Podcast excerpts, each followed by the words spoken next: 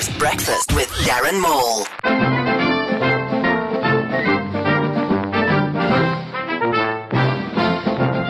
Dr. Ina Mhlophe said she was very pleased with this week's Nal'ibali campaign to get all children to read. Ministers and public officials have said they will redouble their efforts to also learn to read.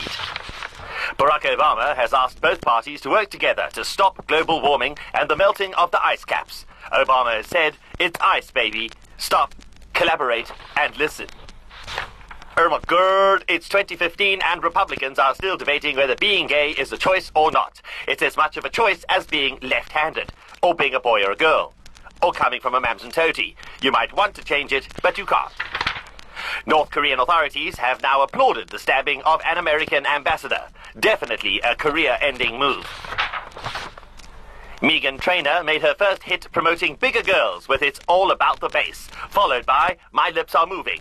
Is it just me, or did she just reverse? A moment on the lips, a lifetime on the hips. Here ended the morning news.